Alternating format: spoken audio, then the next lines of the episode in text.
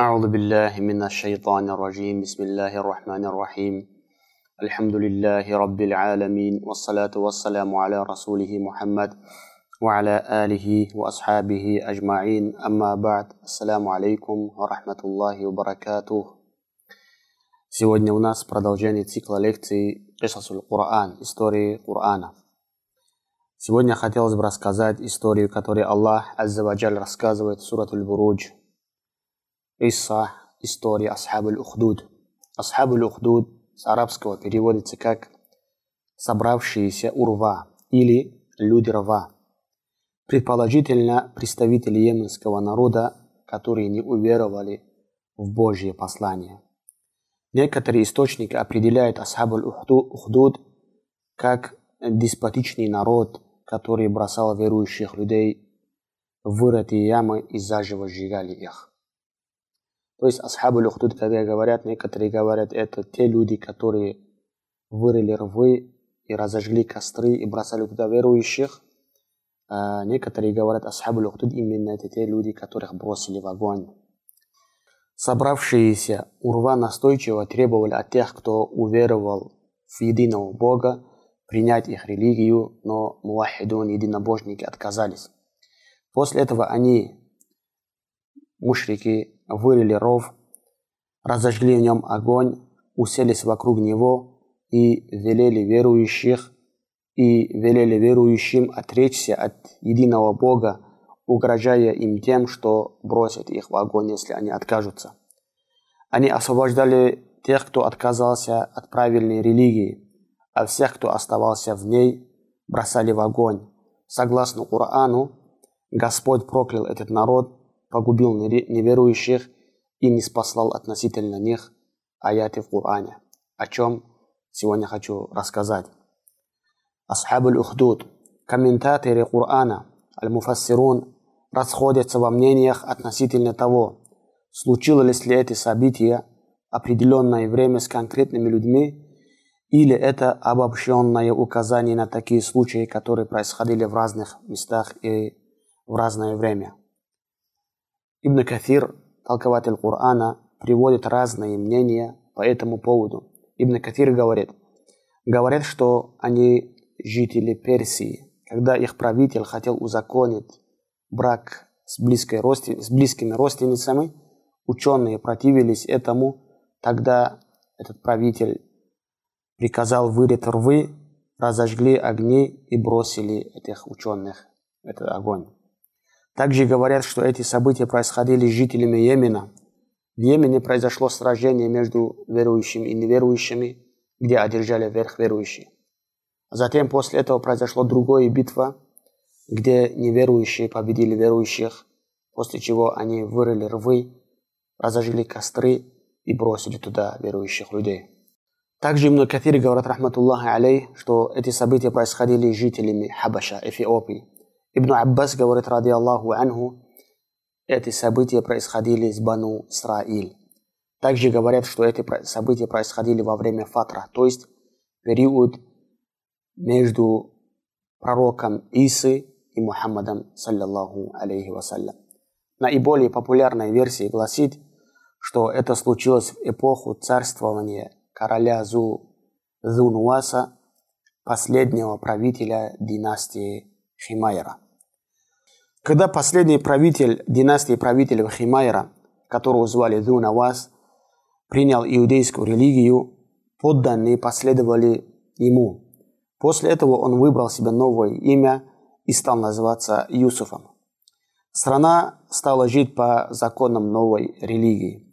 Но спустя некоторое время ему сообщили, что на севере страны, в городе Наджран, осталась группа христиан, которые все еще исповедуют свою религию.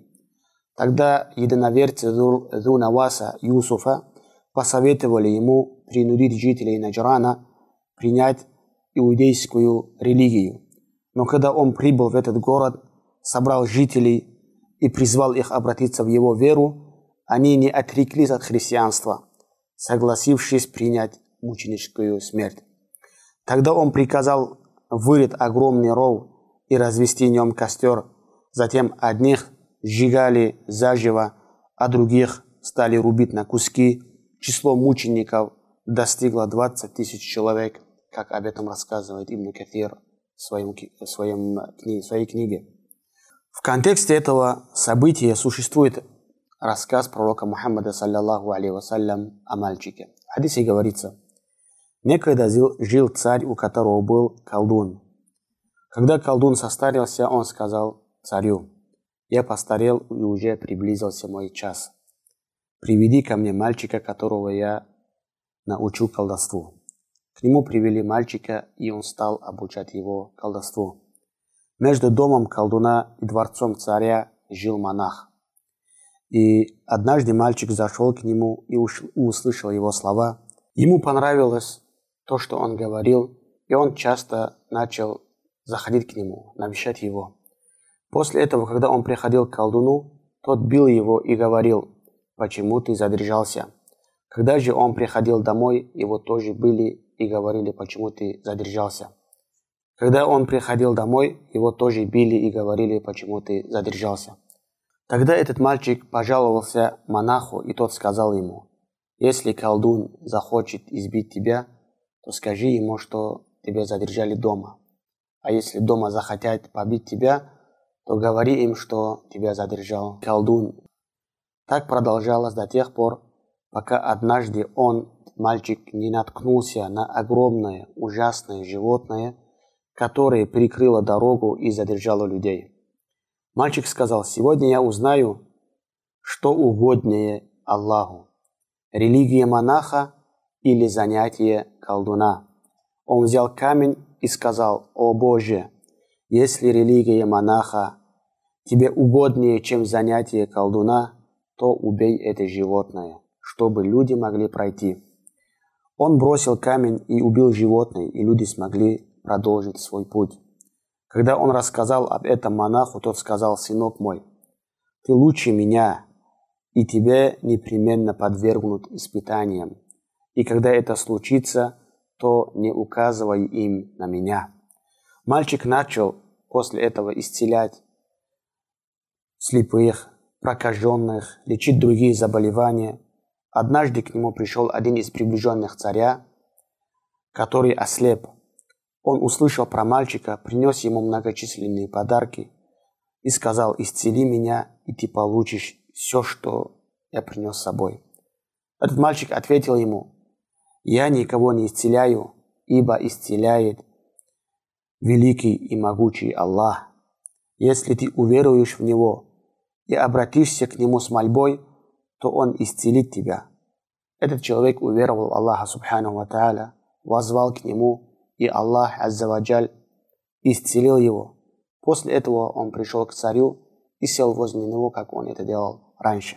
И царь, когда увидел, как начал видеть его приближенный, спрашивает у него, «О, такой-то, кто тебе вернул зрение?» Он ответил, «Мой Господь». Царь говорит, «То есть я?» Он ответил, нет, Аллах, мой Господь и твой Господь. Царь спросил у него, разве у тебя есть Господь, кроме меня? Этот человек ответил, да, мой Господь и твой Господь – это Аллах. Царь не перестал пытать этого своего приближенного, пока он не указал на этого мальчика. Царь отправил своих людей за этим мальчиком, его привели к нему – Царь говорит ему, сынок, ты достиг в колдовстве такого совершенства, что научился исцелять слепых и прокаженных и лечить все эти болезни. Мальчик ответил ему, я никого не исцеляю, ибо исцеляет великий и могучий Аллах, субханаху ва царь спрашивает у него, Господь это я? Мальчик отвечает, нет. Царь спрашивает у него, разве у тебя есть Господь другой, кроме меня? Мальчик отвечает, мой Господь и твой Господь – это Аллах. Тогда он начал мучать его и питать до тех пор, пока мальчик не указал, не показал его монаха. Привели монаха, и царь говорит ему, отрекись, отрекись от своей религии. На что отказа, ответил отказом этот монах, и тогда поставили пилу на его макушку и разделили его тело на две части.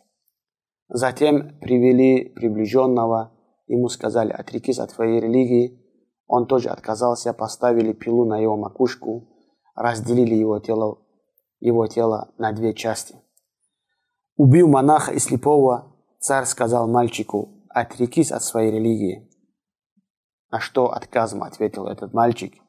И тогда царь поручил группе солдат отвести его на такую-то гору, поднять его на ее вершину и сбросить с нее, если он не отречется от своей религии. Они отвели его на гору, и когда они поднялись на гору, мальчик возвал к Аллаху Субханаху Ва Та'аля и говорит, Аллахумма кфинихим бимашит. О Боже, о Боже, избавь меня от них, как это тебе угодно. Тут гора сотряслась, и солдаты падали с нее, а мальчик нашел дорогу обратно и пришел к царю. Он спрашивает, что же сделали люди, которые отправились с тобой? Мальчик сказал, Всевышний Аллах избавил меня от них. После этого царь поручил другой группе своих солдат, чтобы его забрали в открытое море, и сказал, когда вы выйдете в открытое море, то утопите его, если он не отречется от своей религии. Когда они вышли в открытое море, мальчик возвал к Аллаху и сказал, Аллаху макфинихим бимашит. О Аллах, избавь меня от них, как тебе это угодно. После этого Аллах Субхану Ва Та'аля утопил этих людей. Затем мальчик обратно вернулся к царю. Тот спросил, что же сделали люди, которые отправились с тобой? Мальчик сказал, Всевышний Аллах избавил меня от них. Затем это юноша говорит царю, ты не сможешь убить меня, пока не сделаешь того, что я прикажу тебе. Если ты сделаешь это, то убьешь меня, а если нет, то ты не сможешь сделать это. Царь спросил, что же я должен сделать, чтобы убить тебя? Он сказал, собери людей на площади, потом распни меня на стволе дерева и вынь стрелу из моего колчана, а затем скажи во имя Господа этого мальчика. Поистине, если ты сделаешь это, то сможешь убить меня. Царь поступил, царь так и поступил, а затем поместил стрелу в середину лука и выпустил ее со словами Бисмилляхи Рабби Хадил Гулям. Во имя Аллаха Господа этого мальчика. Стрела вонзилась в, горо... Стрела вонзилась в горло мальчика, и он положил руку на, это, на то место, куда она вонзилась, и мальчик тут же скончался. А царю сказали, помнишь, чего ты опасался? Клянемся Аллахом, что это уже случилось. Все люди уверовали. Когда это увидели, видели люди, как до этого никак не мог царь убить этого мальчика. И после того, как он выпустил стрелу с именем Аллаха, Господа этого мальчика, людям стало это как своего рода знамением, и массово люди начали принимать религию, правильную религию. Тогда царь после этого велел вырыть рвы вдоль дорог и разжечь в них огонь. Потом он сказал, Оставьте в живых тех, кто отречется от своей религии, и сбросьте в огонь всех остальных. Людей без промедления приводили к этим рвам, и сбрасывали в них и привели одну женщину, у которой на руках был грудной ребенок. Она замешкалась, испугавшись того, что ее сбросит в огонь. И тогда младенец сказал, «Будь стойкой, мама, ибо поистине ты на верном пути». Хадис передают муслим, Ахмед и Насай. Согласно Корану, Господь, Всевышний Аллах Аззаваджаль, проклял этот народ, погубил неверующих и, нас и не спаслал о них аяты в Коране, сурат аль-Буруш. Аллах говорит, «Утиля асхабуль ухдуд». النار ذات الوقود да, скину, да сгину собравшиеся урва, то есть будь прокляты собравшиеся урва огненного, поддерживаемого растопкой. Идхум алейха Вот они уселись возле него. وهم على ما يفعلون بالمؤمنين شهود будучи свидетелями того, что они творят с верующими. وما نقموا منهم إلا أن يؤمنوا بالله العزيز الحميد Они вымещали им только за то, что те уверовали в Аллаха, могущественного, достохвального. У них не было другого греха, кроме как они уверовали в единого, достохвального, могущественного Аллаха Субхану Ва Тааля. Они вымещали им только за то, что те уверовали в Аллаха могущественного, достохвального. То есть эти люди не провинились перед царем и его подданным. Провинились только тем, что они уверовали в Аллаха Субхану Ва. Чисто только за это они послужили, заслужили такое наказание от царя. Аллах Субхану Ва говорит, будь проклят, будь они прокляты. Утиля асхабу лухдуд.